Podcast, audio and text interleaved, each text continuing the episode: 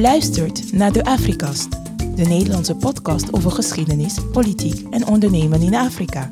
We willen onze kijk op dit fascinerende continent verrijken met nieuwe inzichten. Blijf luisteren. Ontwikkelingshulp. Herken je die beelden van hutjes gemaakt van koeienstront?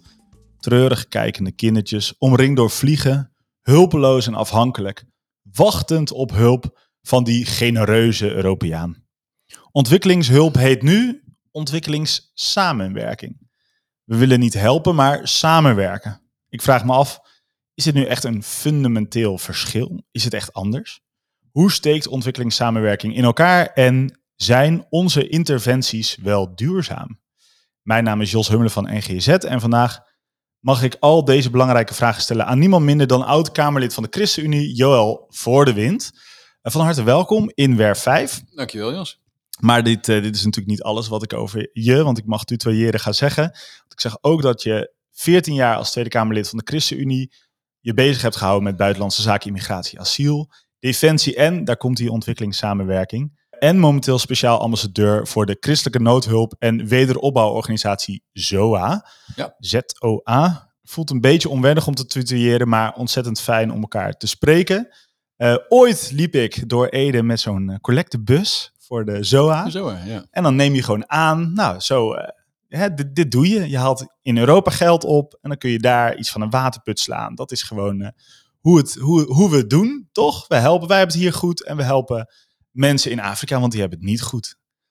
Ja, of is het niet meer zo simpel? Ja, die, eh, die, motivatie is nog steeds simpel. We hebben het hier goed. Hè? En uh, mensen daar uh, ja, moeten overleven. En wij moeten hier even uitzonderingen daarvan. Die uitzonderingen worden steeds groter natuurlijk, want we kijken tegen 10% armoede aan in Nederland. En met de energierekening wordt het echt een ramp. Uh, over het algemeen heeft het Westen uh, het nog redelijk goed als je het vergelijkt met landen als Ethiopië, waar er nu een grote droogte heerst. ik ben er een paar maanden geleden nog geweest. De noodzaak om om te zien, niet alleen naar onze buren, maar ook naar mensen die wat verder weg en het echt een stuk moeilijker hebben, die is er nog steeds. Ja de noodzaak is er. En dan dus het morele appel is ook de belangrijkste reden waarom we eigenlijk iets zouden moeten doen. Ik als jongetje aan de deur, ik zeg, mevrouw, meneer, wilt u een eurotje?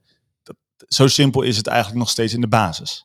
Uh, ja, voor mij uit uh, gaat het om een geloofsovertuiging, waarbij ik denk van, waarbij ik geloof dat we verantwoordelijk zijn niet alleen voor onze directe naasten, maar ook uh, mensen iets verder weg. Daar hoef je geen christen voor te zijn trouwens. Daar hoef je geen christen voor te zijn, kan je humanist voor zijn of kan je niet gelovig zijn. Of gewoon mens. Ja, Lijkt me heel bazaal.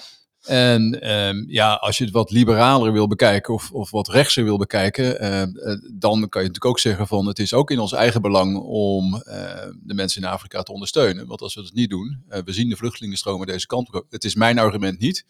Maar soms moet je ze gebruiken om je rechtse broeders uh, een beetje in het geheel te. Nee, maar krijgen. dat is leuk. Dus laten we ook uh, elkaar niet overtuigen. Want uh, misschien is dat wat minder nodig. Maar ook voor de gemiddelde telegraaflezer ja. proberen om, om ja, mensen over te halen om te bedenken. Ah, misschien is het toch wel belangrijk. Op wat voor manier dan ook. En dan het hoe vind ik ook heel interessant. Want ja, volgens mij is ontwikkelingshulp steeds minder populair in alle op, op volgende kabinetten. En natuurlijk een hele reeks Ruttes. Hmm. Uh, maar daarvoor ook al. Uh, nu in de laatste, uh, laatste kabinetformatie was er in één keer klotste het geld tegen de plinten. Dus was er ook ietsie meer geld. maar daarvoor steeds minder. Maar goed, ja. voordat wij het gaan hebben over ontwikkelingssamenwerking, wil ik onze partner van Stichting Albinisme in Afrika nog even noemen. Komt-ie. Albinisme in Afrika heeft door doorslaand succes een gigantische uitdaging.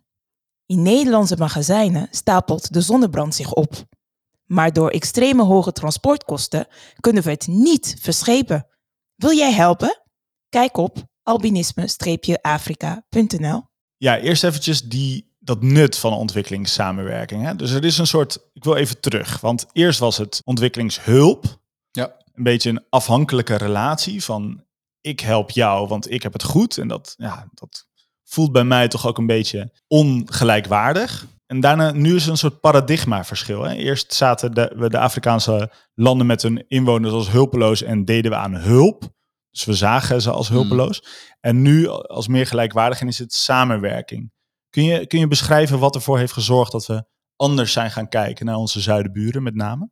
Ja, hulp werd natuurlijk in de jaren 70 ook wel gebruikt als een soort smeermiddel voor onze eigen bedrijven in, in Europa. Hè. En we hebben met deze laatste nota, beleidsnota van de nieuwe minister Schijnemacher uh, natuurlijk ook het woord gebonden hulp weer gehoord. Nou, die was heel logisch eigenlijk nog in de jaren 70, vooral vanuit uh, de Europese landen, Frankrijk, naar de ex-koloniale landen. Ja. die banden bleven bestaan en ja, die investeringen bleven ook gaande. Die verschoven natuurlijk van niet alleen maar handel of grondstoffen uit die landen krijgen, maar ook kijken of je daar iets met ontwikkeling kon doen, maar wel in het, in het kader van uh, hoe houden we de relatie goed uh, met, met deze ex-koloniën? Nou, we hebben in een tijd van Pronk, Jan Pronk gezien, minister voor Ontwikkelingssamenwerking Partij van de Arbeid. Mm -hmm. dat die het met name uit diplomatieke en morele overwegingen de relatie... Is dat ook het verschil tussen de VVD en de PvdA? Ja, ik kan natuurlijk niet in alle harten van de VVD'ers kijken, maar de VVD'ers staan over het algemeen wel een ander mensbeeld, een wereldvisie voor dan um, ja, wij als sociaal christenen Um, die uh, dat ook wel een opdracht vinden. En een verantwoordelijkheid.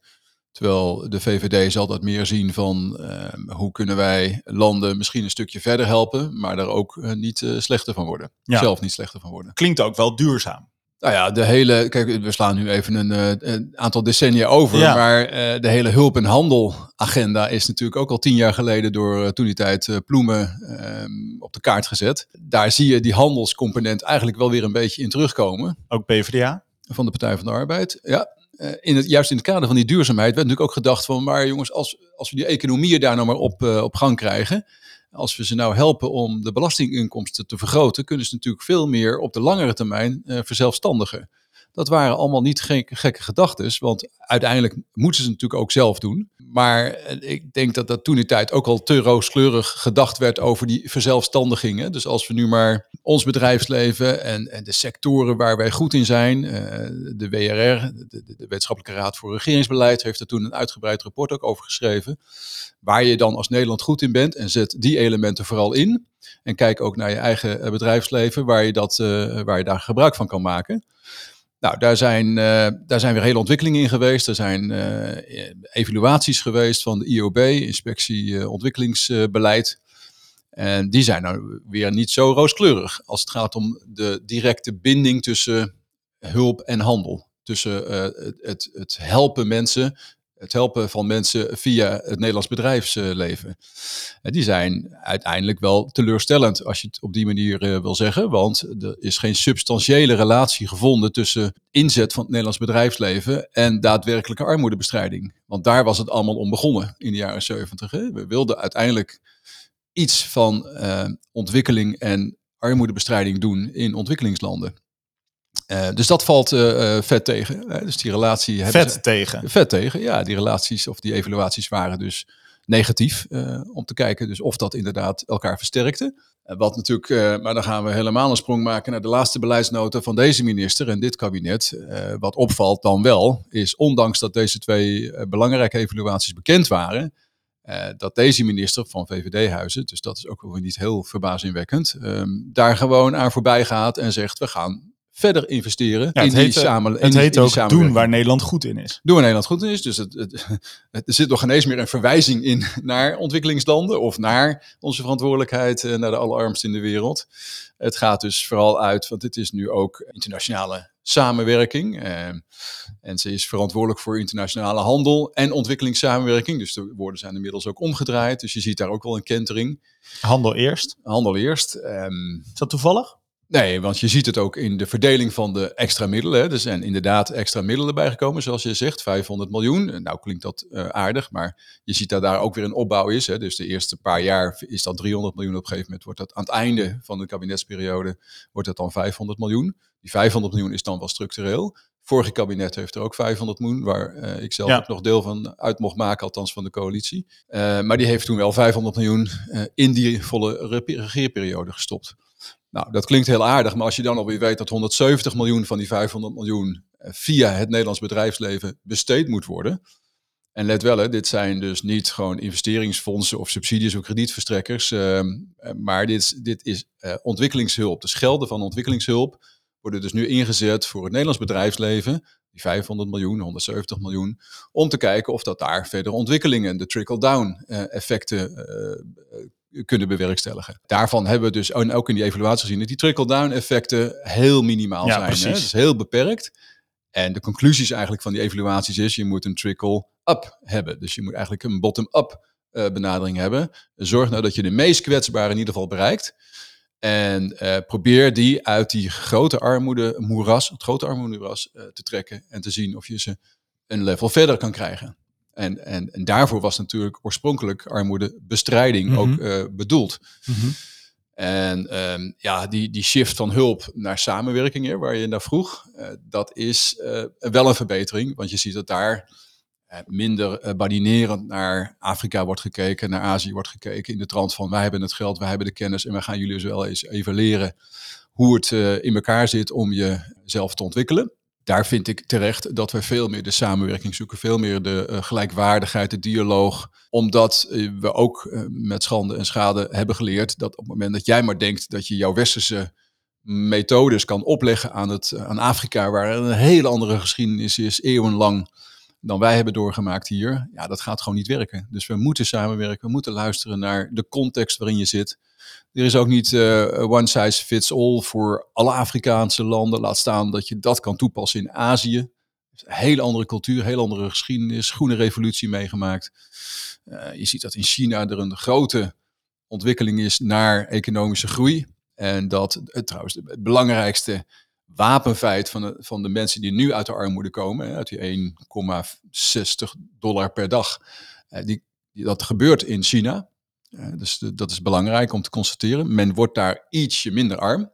Eh, maar dat neemt wel een heel groot deel weg van de groei die wij natuurlijk dan wereldwijd zien van mensen die in de armoede zitten. Maar daar gaan ze dus naar hele andere ontwikkelingen. Dus die samenwerking die is goed. De dialoog is goed. We moeten kijken wat we gezamenlijk kunnen doen. Niet alleen om te kijken of we daar economische groei of armoedebestrijding kunnen eh, bewerkstelligen. Maar zij mogen natuurlijk ons ook aanspreken op belastingontduiking. Hè? Want even een voorbeeldje. Nederland geeft iets van 230 miljoen aan Oeganda. Eh, maar er lekt eh, via de maatregelen die ook via Nederland lopen, via belastingontwijking, lekt er het dubbele weg aan belastinginkomsten voor Oeganda. Dus je moet het ook weer veel eh, coherenter gaan zien dan alleen maar het geld wat wij eventueel geven aan Afrika. We moeten een dialoog starten als het gaat om onze verantwoordelijkheid. Denk maar even aan de klimaatagenda. Onze voetafdruk is hier natuurlijk honderden keren meer dan wat ze in Afrika aan voetafdruk Ja, hebben. kijk, dan, dan wordt het een, op een gegeven moment een gelijkwaardig gesprek. Dan is het Ja. niet handje ophouden, maar een handje schudden. Zij mogen ons ook aanspreken op de dingen die wij eh, verkeerd doen. En, en we kunnen van elkaar leren. Ja. Tegelijkertijd blijft daar natuurlijk wel een, een- deel van eh ongelijkheid in, omdat het geld nog steeds natuurlijk van ons eh, die kant op gaat. Dus dat, dat blijft wel een factor. Ontwikkelingssamenwerking wordt ook heel veel gedaan door NGO's. Mhm. Non-governementele organisaties. Dat zijn Nederlandse organisaties, dat zijn internationale organisaties, dat zijn grote organisaties, dat kunnen ook hele kleine organisaties zijn, zoals ZOA. Ja. Kun je even vertellen kort wat ZOA doet?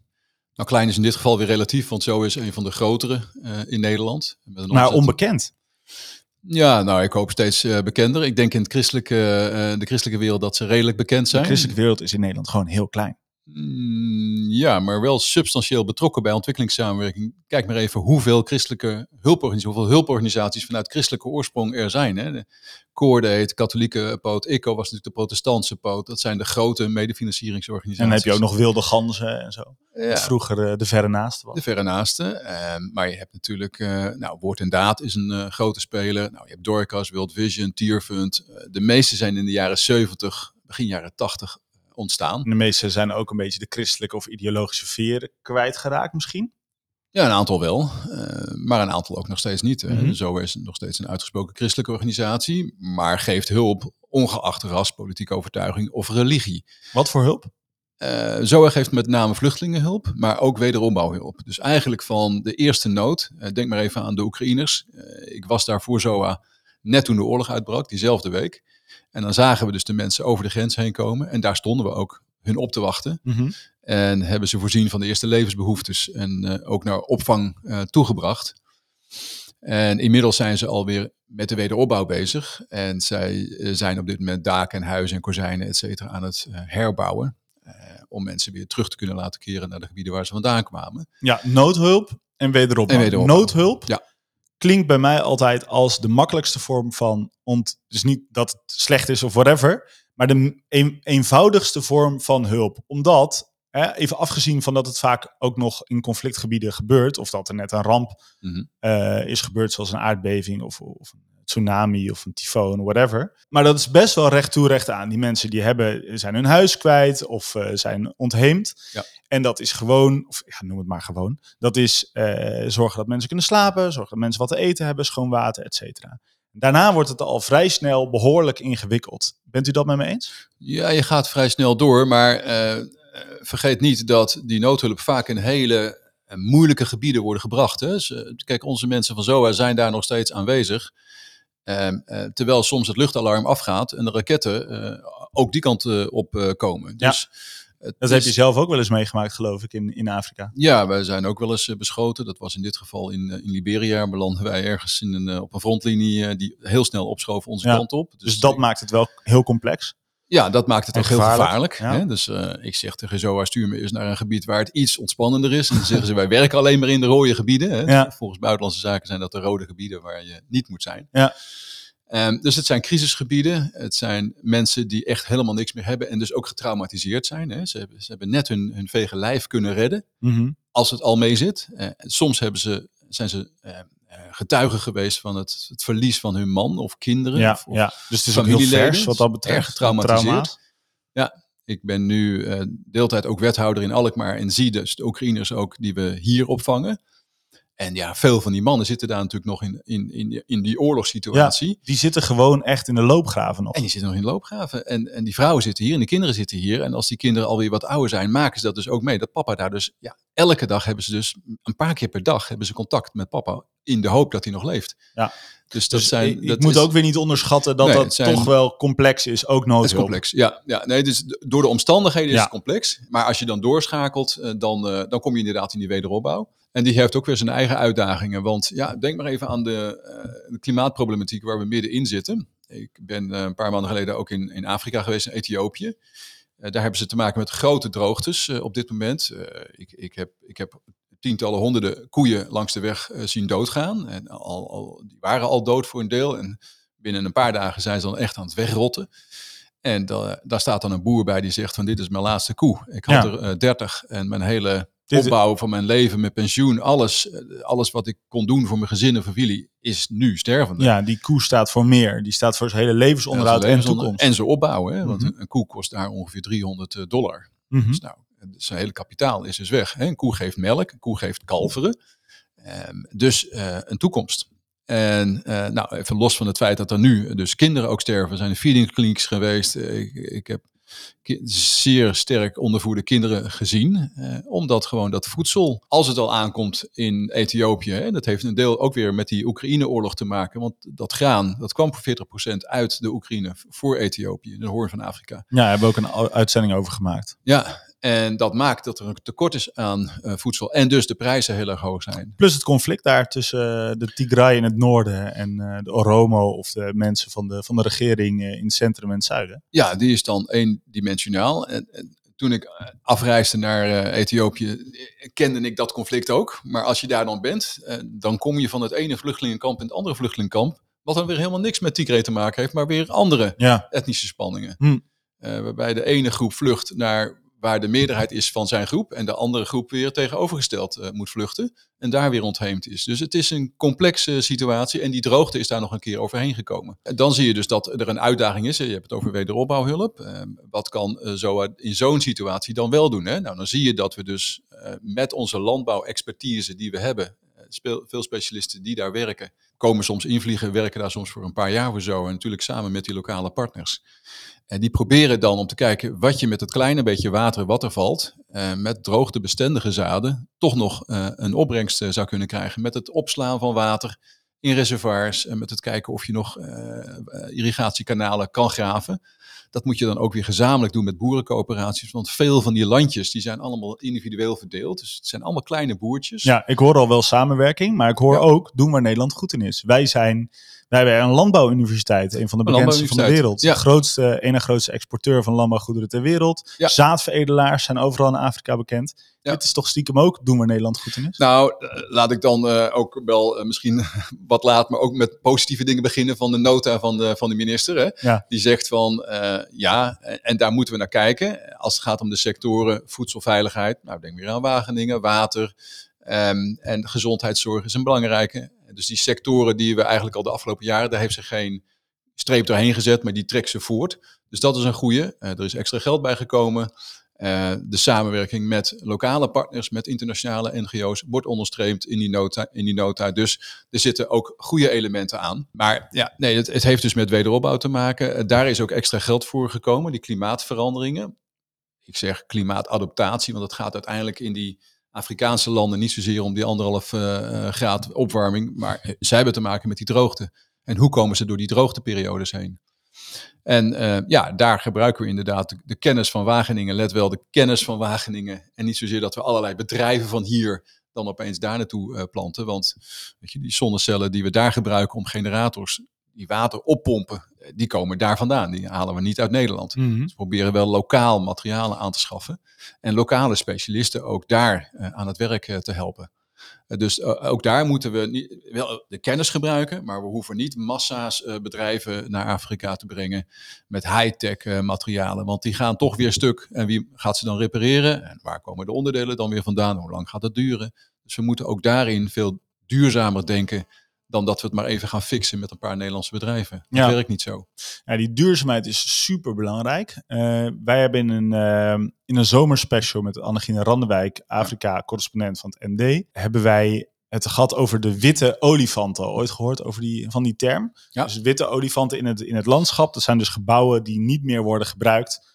En dan kwamen we daar in die uitzending achter dat dat ook is omdat het niet in afstemming was met de lokale bevolking. Kom je die vaak tegen? Steeds minder. Eh, dat kwam natuurlijk ook uit de jaren 80, 90, waarbij we goed wilden doen en dachten even wel een ziekenhuisje ergens te kunnen neerzetten. En dan bleek dat eh, de overheid daar niet eh, verantwoordelijkheid voor nam en dus daar geen personeel in het ziekenhuis zette. Of dat er een, een aantal machines daar werden neergezet die zo high-tech waren die de lokale verpleegkundigen en doktoren niet konden bedienen. Dus die tijd is een beetje geweest van de witte ja, olifant. ik zie daar steeds minder van. Maar Dat is goed nieuws. Ja, omdat ehm, dat zijn gewoon lessen die we getrokken hebben door de jaren heen. Kijk, soms gebeurde het wel eens dat er moest een waterput gegraven worden. eh, en die was dan gegraven, maar niemand kon het water halen. En dan werd er weer een onderzoek gedaan van wat gebeurt er nou eigenlijk. En dan bleek dat het pal naast een begrafenisplaats was. En cultureel is het nat dan om daar activiteiten te, te ontplooien. Dus je moet gewoon eh, verstrengeld zijn en kennis hebben van de lokale culturen. Verstrengeld zijn, dat vind ik echt een mooie, echt een mooie les. Ja, ja. Dus niet even langskomen. Hallo, ik ben Joël, ik ben Jos. We gaan dit of dat doen. Maar Ja. je moet er echt onderdeel van zijn. Onderdeel dus die cultuur kennen. Ja, ja. En eh, dat, dat fix je niet, eh, eh, zo is dat nog wel bekend als noodhulporganisatie. Maar ook wij zijn vaak langer dan drie, vier jaar in een locatie. Hè. Dat gebeurt vaak dat we soms wel tien jaar in een bepaald land zitten om van eh, noodhulp naar wederopbouw te gaan. En als er dan echt ontwikkelingssamenwerkingsprojecten plaatsvinden, dan geven wij het wel weer over aan eh, organisaties als Woord en Daad of lokale partners die het dan omzetten. Maar het gaat dus echt, ook zelfs bij wederopbouw en noodhulp, gaat het echt wel om 10, 15 jaar. Over die waterputten gesproken. We hebben een eh, uitzending gemaakt, aflevering gemaakt waar ik zelf heel enthousiast over ben. Het ging over beeldvorming. En toen hebben we ook afgerekend met dat wat ons betreft in die uitzending, maar ik laat me graag weer op een andere, op een andere mening uitkomen. Afgerekend met het achterhaalde idee om overal eindeloos waterputten te slaan. Hè. Dat is een Hmm. beetje zo'n standaard idee. Van Afrika is droog, is trouwens ook helemaal niet zo. In hele grote gebieden is Ja. het juist super nat en groen. Ja. Zijn we daar misschien te snel eh, mee geweest door te zeggen waterputten is achterhaald? Nou, dat zou ik niet willen zeggen. Want juist in die drooggebieden zijn die waterputten cruciaal. Dus die moeten nog steeds geslagen worden. Alleen, eh, wat wij soms deden was een, een waterput slaan. En dan daar een ingewikkelde machine op zetten. eh, waar niemand wist hoe zo'n ding onderhouden moest worden. Er zaten geen lokale watercomité's op die dat onderhoud en ook de zorg voor zo'n waterput uh, organiseerde. Met het gevolg dat er aardig wat waterputten weer stonden weg te rotten. Of vervuild waren op een, op een gegeven moment. Dus ook daar, het klinkt simpel. Maar daar moet je ook weer uh, buurtcomité's, dorpcomité's voor uh, op, van de grond krijgen. zorgen dat je weet waar je wel en niet een waterput moet slaan ongeacht of daar water zit. En je moet zorgen dat dat sustainable is. Dus hoe doen we dat op een hele uh, laagdrempelige manier qua techniek? En hoe zorgen we dat die, dat onderhoud ook duurzaam is, is verankerd? Want als wij zo'n put slaan en we trekken weer door, de lokale mensen moeten zo'n ding wel kunnen onderhouden. Dus dit is een typisch voorbeeld van iets wat nog steeds wel nodig is, uh, maar uh, ja, veel meer om het lijf heeft dan we denken van we slaan even een waterputje en de mensen zijn weer geholpen en we hebben allemaal uh, weer een, een, tevreden gevoel. Zo is, het nou, het is het nou een instelling die je moet hebben als je voor ZOA werkt? Dat je nou, een soort fijngevoeligheid ontwikkelt? Of kan je ook zeggen, nou, maar ja, het is ook simpeler dan dat. Het is ook een soort checklist. Het moet dus verstrengeld. Je moet verstrengeld zijn. Mhm. Je moet dus de cultuur kennen. Je moet op duurzaamheid gericht zijn. Je moet samenwerken. En ik zeg expres het woord moet. Samenwerken met lokale partners. Dat mhm. heb ik jou ook een paar keer horen zeggen. En dan vul die checklist nog maar aan met tien andere zaken. Welke van de twee is het? Of nog wat anders? Nou, eh, kijk, de mensen die ik ken van zo die in het veld werken, maar ook in het kantoor en regelmatig in het veld komen, dat zijn in eerste instantie heel gedreven mensen. Uh, ja, maar je kan heel, goed gedreven zijn de verkeerde kant Ja, daarom zeg ik in eerste instantie. Okay. Want daar herken je ze aan. En tegelijkertijd zijn het heel veel vakkenvrieken. Dat zijn gewoon specialisten die ontzettend veel verstand hebben van hun sector. En dus de, de, de werken op kantoor iets van zes of zeven sectorspecialisten die puur en alleen vraagbaak zijn voor al de mensen die in het veld werken. Wat is een sector? Bijvoorbeeld water. Uh, water, uh, gezondheidszorg, um, nou, uh, voedselveiligheid in die trant. Voorlichting van boeren, dus boerencoöperaties voorlichting. Um, dat, dat, zijn de sectoren waar zo in ieder geval, shelter natuurlijk. Hygiënepakketten, dus dat zijn de sectoren waar, waar zo veel verstand van heeft. Maar is zo'n checklist een goed idee? Nee, kijk, en daarnaast zijn, zijn mensen specialist in hun, in hun gebied. Dus ze weten precies, uh, dat gaat niet alleen maar om dat ze verstand hebben van de techniek in hun sector, ja. maar dat ze daarbij uh, acculturatiecursussen ja. hebben gevolg, moeten volgen. Om te weten van uh, hoe breng je nou jouw kennis over op een, op een, ja, een duurzame manier. Een manier zodat dat aansluit bij de cultuur daar. Je moet geen mannen sturen naar vrouwencomité's, want dat werkt niet. Uh, bijvoorbeeld, uh, als je jongerenwerk doet, zorg dat je een, een jongere ook hier vandaan die kant op stuurt, die ook weer verstand heeft van de cultuur daar. En de jongere cultuur daar. Maar het sluit, je moet aansluiten, zowel bij cultuur als, als, als de, de geschiedenis van een land. Ja, en uh, daar zijn wij ook af en toe wel behoorlijk lomp in. Want wij hebben natuurlijk ook gewoon een koloniaal verleden. Waar we misschien soms te makkelijk overheen stappen, of niet? Ja, dan heb je het, uh, ja, dan kijk je vooral naar Indonesië, Suriname, et cetera. Daar hebben we natuurlijk uh, onze lessen ook wel Zuid-Afrika. geleerd. Uh, Zuid-Afrika, ja. nou, Indonesië zijn we op een gegeven moment natuurlijk uitgegooid, omdat weer Jan Pronk daar toch stevig op de trom tamboerde als het ging om die mensenrechten. Dus die koppelde ontwikkelingssamenwerking heel erg aan de ontwikkeling ook van mensenrechten.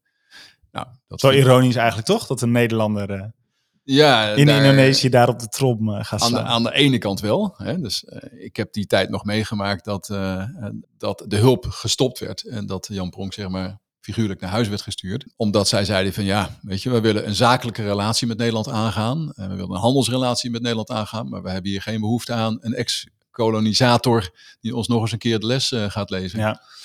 Tegelijkertijd is dat een spanningsveld. Ja. Hè? Want ja, hoeveel geld geef je een land? Terwijl je weet dat daar nou, de Papua's, hè, noem ze maar op, de Molukkers. Uh, natuurlijk niet de fijnste situaties uh, daar moeten doormaken. Hè. Uh, in Papua is er een hele ontvolkingspolitiek geweest, of een migratiepolitiek, hè, van Java naar. ja, nee, maar ik snap hem. Laten we niet te veel over Indonesië gaan hebben. Dan moet je trouwens de Indonesië-podcast luisteren. Die bestaat. Ah, ah, nooit geluisterd, maar uh, ik ken iemand die dat maakt. Nee. Voordat we verder gaan over ontwikkelingsbeleid, gaan we luisteren naar een door ons zeer gewaardeerde columnist en oprichter van Media HQ in Kenia, Alexander Valeton. Alexander, ga je gang. In de afgelopen jaren heeft Nederland steeds meer een keuze gemaakt. Aid werd aid and trade en dat werd aid for trade. Leuk hoor, centjes geven, maar we moeten er wel zelf ook wat aan hebben. Onder de aid for trade vlag zijn alle activiteiten ondergebracht in projecten Projecten met een begin en helaas ook met een eind. In het begin worden de doelen gesteld en die zijn allemaal meetbaar. Hoeveel boeren, startende ondernemers, zwangere meisjes heb je bereikt? Dat is meetbaar En bijna iedere NGO heeft zo'n leuke teller op de website. Indrukwekkend. Maar wat niet gemeten wordt is, wat doen ze ermee? Wat is de werkelijke impact en de lange termijn uitwerking van dat bereik? Kan niet gemeten worden, want het valt buiten de projectperiode van drie jaar. En gezien de trade ook van belang is, is de vraag: hoe dragen die zwangere meisjes en de startende ondernemers bij aan de Nederlandse economie? Ik vind het een morbide vraag. Uiteraard worden er ook nobele projecten gedaan. Maar de poverty elevation van de arme Afrikaan lijkt steeds meer een bijvangst te worden van de economische motor. Natuurlijk is het van belang dat de Afrikaanse ondernemers zich warm blijven lopen voor deelname aan de mondiale economie. Maar dat kan je bijna geen hulp noemen. Het helpen van de arme Afrikaan heeft weinig te maken met medemenselijkheid, maar veel meer met de angst dat wij rijk zijn en zij arm en ze misschien wel eens de Middellandse Zee zouden kunnen oversteken om een graantje mee te pikken en dan zou onze winstmaximalisatie uit het neocoloniale windgebied in gedrang kunnen komen. De Nederlandse hulp wordt via een fijnmazig netwerk gedistribueerd via NGO's en overheidsprojecten. Die fijnmazigheid is prachtig, maar nogal duur. Bijna al die NGO's zijn ooit opgezet met een nobel doel, vaak uit een werkelijke overtuiging die stamt uit de verzuilde samenleving. De Kato's, de christenen en de christenen, de socialisten. Die overtuigingen zijn op de doorklikpagina's van de website nog wel omvloerst te vinden, maar worden zelden prominent uitgevent. Het runnen van een NGO is over het algemeen een dure hobby. Kijk, daar komt een strijkstok in beeld. En wat hangt daar nou toch aan? Is dat niet een grote belastingvrije auto in Afrika? Een huis met een tuin en een muur eromheen in een plezierige stad? Is dat niet een prettig kantoor met mooie computertjes? En is dat niet een prettig arbeidscontract en mooie belastingvrije secundaire voorwaarden en een payroll vol overbetaalde teamleden die de markt ontwrichten? En is dat niet een eindeloze rapportage aan de donoren, waarbij het meer gaat om corruptie te voorkomen dan impact te maken? Steeds meer van die NGO's worden als bedrijven geleid, gesubsidieerde consultancyfirma's en het binnenharken van overheidsopdrachten is een essentieel deel van hun businessmodel. Steeds minder gaat het om de werkelijke impact, laat staan het zich overbodig maken.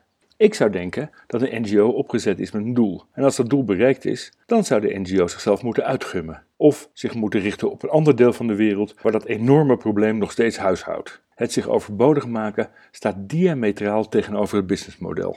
Ik ken maar één Nederlandse NGO die concludeerde: het werk is gedaan, we hebben het probleem opgelost, we vertrekken hier. Alleen van War Child in Oeganda hoorde ik dat ze de deuren sloten in Kampala, gewoon omdat ze klaar waren. Bewonderenswaardig.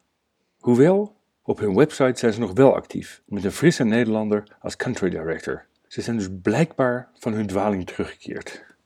Veel NGO's houden zich bezig met de gevolgen van onderliggende problemen. Op dit moment bijvoorbeeld is het nogal droog in Ethiopië, Somalië en in het noorden van Kenia. Dus staan, terecht, hulptroepen klaar om eten te verzorgen, dode koeien weer leven in te blazen en mensen in kampen op te vangen en daar scholen, ziekenhuizen en andere noodzakelijke voorzieningen te leveren. Het is echt geweldig werk wat er gedaan wordt. Echter, die droogte komt niet onaangekondigd. Hij was er, hij is er en hij zal weer komen. Iedereen schreeuwt nu climate change en dat toverwoord moet dan de lading dekken. Maar niemand roept, er zijn daar gewoon veel te veel mensen. Te veel beesten die alle jonge boompjes en alle aanplant opeten. Er is nauwelijks educatie over hoe je een solide bestand kan opbouwen. Ik moet de eerste NGO nog tegenkomen die family planning niet ziet als een christelijk of islamitisch ideaal van de zo groot mogelijke familie, maar die actief bezig gaat met prikpillen, spiraaltjes, condooms of desnoods abortussen en daar ook nog over durft te spreken. Sterker nog, door de medische zorg die mede door de NGO's komt, is de kindersterfte afgenomen. Dat is een paard achter de wagen spannen. Maak die families kleiner en denk niet aan het toekomstige electoraat, de volle kerk of moskee. Ik zou denken dat het woord van God niet zou moeten gaan over de grootte van de kuddevolgelingen, maar over de kwaliteit van het leven van die kudde. Echter ook, achter het runnen van een kerk of een moskee zit een neoliberalistisch businessplan en dat werkt het beste als de banken en de bidkleedjes allemaal bezet zijn. Het aanpakken van de wortels van het probleem vereist steeds meer een mondiale aanpak. En volgens mij stagneert dat gesprek een beetje. Ondertussen bleken de NGO's de schoonmakers die met een dweil langskomen, daar waar de betonrot in het systeem gaten slaat en de poep langs de muren stroomt. En dan nu de disclaimer. Ik heb een bedrijfje in Kenia en ik leef van opdrachten van NGO's. Wij maken filmpjes over hoe goed ze het doen. En wij runnen trainingsprogramma's voor boeren, volledig betaald door NGO's. Ik eet uit die ruif en ik heb een witte auto en een huis met een tuin, maar ik betaal wel belasting in Kenia. Oké, hartelijk dank Alexander Valeton, Media HQ. Ja, forse kritiek uh, ben je natuurlijk wel gewend vanuit de, de Kamer. Die kritiek is natuurlijk niet op de persoon. Maar dit is ook niet helemaal nieuw. Uh, kun je reageren op, een, op in ieder geval een gedeelte van, uh, van, van wat Alexander beschrijft? Ja, kijk, je moet altijd kritisch blijven naar jezelf, naar het maatschappelijk middenveld, NGO's. wat kan er anders, wat kan er beter? Um, zitten we inderdaad niet te lang in een land? Um, houden we niet te veel het, hoofd, het hand boven het hoofd uh, van onze lokale partners als er dingen fout gaan? Ben je zelf ook kritisch? Hebben we zelf uh, uh, reflectie als er dingen fout gaan? Kunnen we daarvan leren? Ik moet zeggen, ik ben ooit begonnen bij Dorcas, begin jaren tachtig. En als er dan vrachtwagens voorkwamen, dan deden we de jasjes uit en de mouwen omhoog. En we gingen de vrachtwagens laten en die gingen naar Oost-Europa. Nu dat ik klaar ben in de politiek na 25 jaar bij ZO op kantoor ja, zie ik echt gewoon uh, controllers die regelmatig die kant op gaan om het eigen beleid te controleren op de, de kaders en de normen die uh, ZOA stelt, maar ook uh, het ministerie, maar ook Brussel en de UNHCR en de, dus de, de VN stelt. Dus dat zijn, is een enorme groei geweest in die afgelopen 30 jaar. Professionalisering. Ik, ik, ik, moet Dorcas recht doen, want ook Dorcas heeft die hele ontwikkeling meegemaakt. Ja, dus ook, dat heb je dan ook, niet gezien. Ook zij hebben de ja. controles inmiddels in huis. Uh, maar nu ik dat ik, wat, wat meer ehm, in, in deze organisaties weer uh, binnenkijk, zie ik van, jongen, jongen, wat is daar een enorme groei geweest. En die zelfreflectie en die zelfevaluaties vinden plaats. Maar weet wel, hè, elke euro die wij krijgen van het Rijk, moeten we ook verantwoorden. In tegenstelling bijvoorbeeld tot de multilaterale organisatie, VN, daar dragen we de jaarlijks bedragen in af, aan af. En daar krijgen we de jaarverslagen. maar we krijgen niet op de euro verantwoord waar dat geld nou precies naartoe gaat. er, gaat wel eens, er komen wel eens bredere evaluatierapporten maar niet waar onze euro naartoe gaat. Maar als NGO's die gelden krijgen, dan worden wij op de, op de euro afgerekend. En dus moeten we um, heel secuur uh, ons werk doen. Dat gaat niet alleen maar om output, maar dat gaat ook om impact. Ik weet nog wel dat ik uh, op een gegeven moment met Dorcas huizen repareerde in Bosnië. En we hadden netjes de huizen gerepareerd, alle daken waren hersteld. We hadden miljoenen daarvoor uitgegeven. Alleen er zat niemand in. Uh, want uh, het tweede doel van het project was om de Bosnische Serviërs terug te krijgen naar de dorpen waar ze van gevlucht waren. Maar die Bosnische Serviërs durfden nog niet terug te komen. Want er was nog steeds politieke etnische spanningen in dat gebied. Dus mijn, uh, mijn output had ik gehaald, maar mijn impact had ik niet gehaald.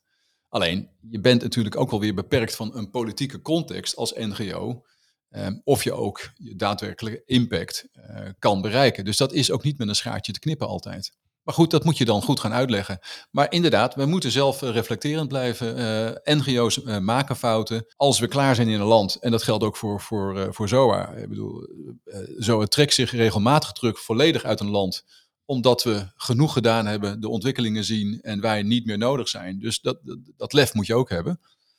En tegelijkertijd moeten we ook weer het lef hebben om. Het is voor ons dan een grote stap geweest om bijvoorbeeld nu in de Oekraïne te beginnen, waar wij nooit gewerkt hebben en toch weer uh, daar uh, je nek uh, uit te steken.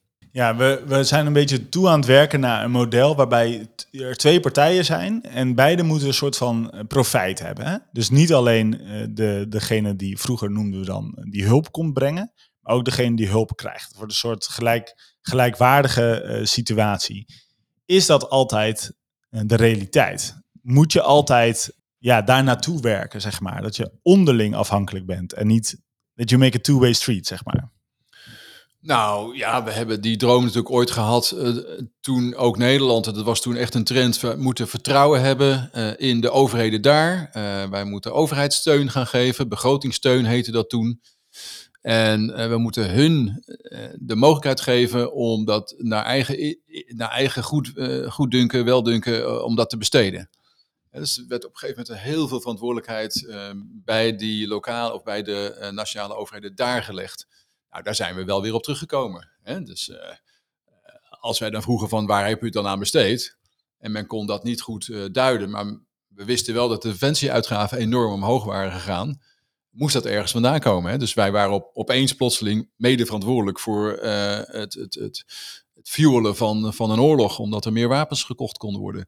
Dus daar zijn we ook alweer van teruggekomen. Wat je wel ziet is dat er nog wel uh, sectorale hulp wordt gegeven. Dus heel, heel specifiek voor bepaalde programma's van ministeries in Afrika. Uh, waar ze dan ook verantwoording over moeten afleggen. Dat zie je wel.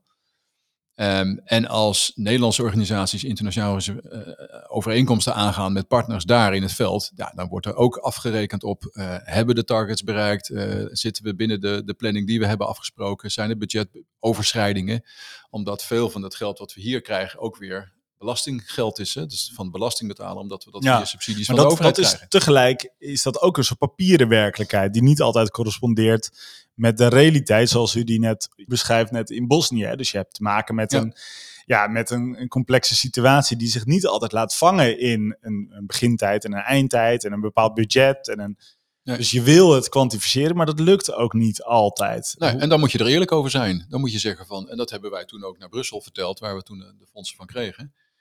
Eh, we hebben dit en dit kunnen doen. We hebben zelfs met de regionale overheden onderhandeld om te kijken of we de eerste bussen met mensen terug konden krijgen. Dat is toen ook gedaan. We hebben gepilot om te kijken of we mensen terug konden krijgen.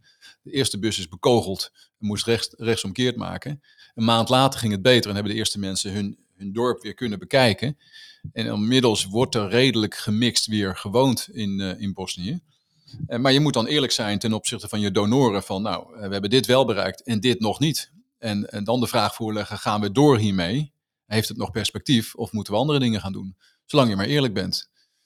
En de tijd dat je hier alleen maar juichverhalen zag in al, al onze achterbanblaadjes of in de rapporten, dat is al lang ook weer achter ons. Hè? Dus de eerlijkheid in, in OS-sector is wel toegenomen. Ja, OS, ontwikkelingssamenwerking. Ja.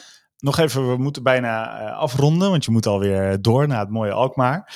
Eh, maar ik was nog even benieuwd, we zijn best wel een beetje abstract. Tuurlijk kwamen er wat voorbeelden langs. En we hebben een soort van voorwaarden voor wanneer ontwikkelingssamenwerking een grotere slagingskans heeft. Ook niet alleen dat donoren of, of, eh, of overheden in Nederland eh, vrolijk zijn, maar ook en vooral zou ik bijna willen zeggen, eh, lokale mensen. We hebben het dan in deze podcast natuurlijk ook over Afrika.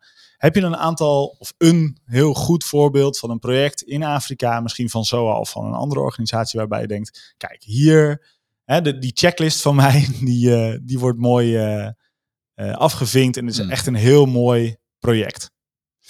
Nou, ik ben ook alweer, eh, was in mei dit jaar in Ira- Irak geweest. Een land waar ik Nee, vaak... helaas, moet over Afrika gaan. Moet over Afrika Ja. gaan. Oh, dit is een Afrika-podcast.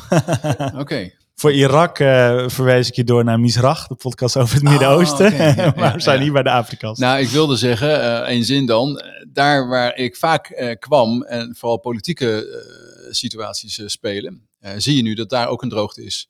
En dat daar nu dat mensen weer terugkeren naar hun dorpen, die bezet waren door ISIS, met name vrouwen terugkeren, dat we daar dus ehm, ja, de, de, de, de, de gardens, de, de women gardens zijn gestart. En dat is echt een succesvol project. Hè? Dus we hebben waterreservoirs kunnen aanleveren, de juiste zaden kunnen aanleveren, omheiningen, waardoor mensen weer verse groentes kunnen eh, kweken. Eh, ondanks dat hun belangrijkste kostwinnaar, de man, er vaak niet meer is. Nou, dat hoor je vaker, hè? Dus empowerment van vrouwen. Ja. En dan ook zorgen voor zelfredzaamheid hè? Ja. Met, die, met die tuinen. Heb je ook nog zo'n mooi voorbeeld in Afrika? Nou ja, waar ik eh, ben geweest is ehm, eh, in Noord, eh, of nee, in Oost, Noordoost eh, Ethiopië. Het droogste gebied daar, grootste vluchtelingenkamp. En daar is op dit moment ZOA bezig met die grote waterreservoirs. Dus af en toe valt er een bui. Ze vallen nu een deze dagen ook weer. Ehm, alleen als je dat niet opvangt in die grotere waterreservoirs, ja, dan lekt het allemaal weg. En heb je er niks aan. Ja, Ethiopië is hooglanden. Behalve natuurlijk eh, in het echte Noordoosten waar de Danakil-depressie ligt. Maar eh, de meeste is hoogland. Oh, je kent het. Ja. Een beetje. Nee, dus daar zie je, als je daar door dat landschap heen rijdt in het oosten, zie je gewoon grote waterreservoirs eh, door zo neergezet, eh, waar de boeren gebruik van maken op het moment dat ze die droogteperiode weer ingaan. Daar hebben we ook waterputten neergezet. Eh, we zijn ook bezig bijvoorbeeld, ik was daar bij een generator, een grote generator, moest water oppompen voor 30.000 mensen per dag. Maar die meneer zegt, ja, ik kan dat ding niet meer draaien. Energiecrisis, ik kan, de- ik kan die eh, benzine niet meer betalen. Dus we doen hem nog maar twee keer per week. Hm. Dus hij vroeg aan mij, kan ZOA niet helpen met eh, zonnepanelen? Grotere Oké. zonnepanelen, waardoor we duurzaam eh, die, dat, de energie kunnen opwekken. En dus dat water voor die 30.000 mensen schoon drinkwater kunnen genereren. Nou, daar zijn we nu mee bezig. Dus verschillende van die grote zonnecollectoren, er is genoeg zon in, in Ethiopië, eh, zijn we nu aan het combineren bij die waterpompen. Nou, dat is heel concreet. Kost nog ineens heel veel geld. Hè? Je helpt ontzettend veel mensen. 80.000 80.000 euro heb je dus al die zonnepanelen daar klaarstaan, duurzaam. En je hebt 30.000 mensen van schoon drinkwater voorzien. In plaats van dat die vrouwen eh, s morgens vroeg met, met, met die jerrycans op hun hoofd eh, nou, kilometers moeten afleggen. Wat soms ook gevaarlijk is. Om dat water ergens anders weer vandaan te krijgen. Dus er gebeurt heel veel. Eh, ook op wereldwijd niveau. Waar de, het gebeurt dat mensen veel meer uit die armoede komen. Dat veel meer kinderen, want laten we misschien een beetje positief afsluiten. eh, naar school gaan. Mhm. En de, basis, eh, de, de, de basisschool hebben afgemaakt. Veel meer toegang tot schoon drinkwater als je het vergelijkt met 50 jaar geleden. Dus die Sustainable Development Goals, die je wel vast wel langs hebt horen komen hier, SDG's. de SDG's. Eh, daarvan worden er een aantal eh, flink gehaald. Ja, maar eh, in de coronatijd eh kreeg het een enorme klap. Hè? Mensen gingen allemaal lekker na... Mensen, ik bedoel mensen, maar ook nazistaten gingen lekker navelstaren. Eerst om onze eigen vaccins denken en onze eigen gezondheidssituatie.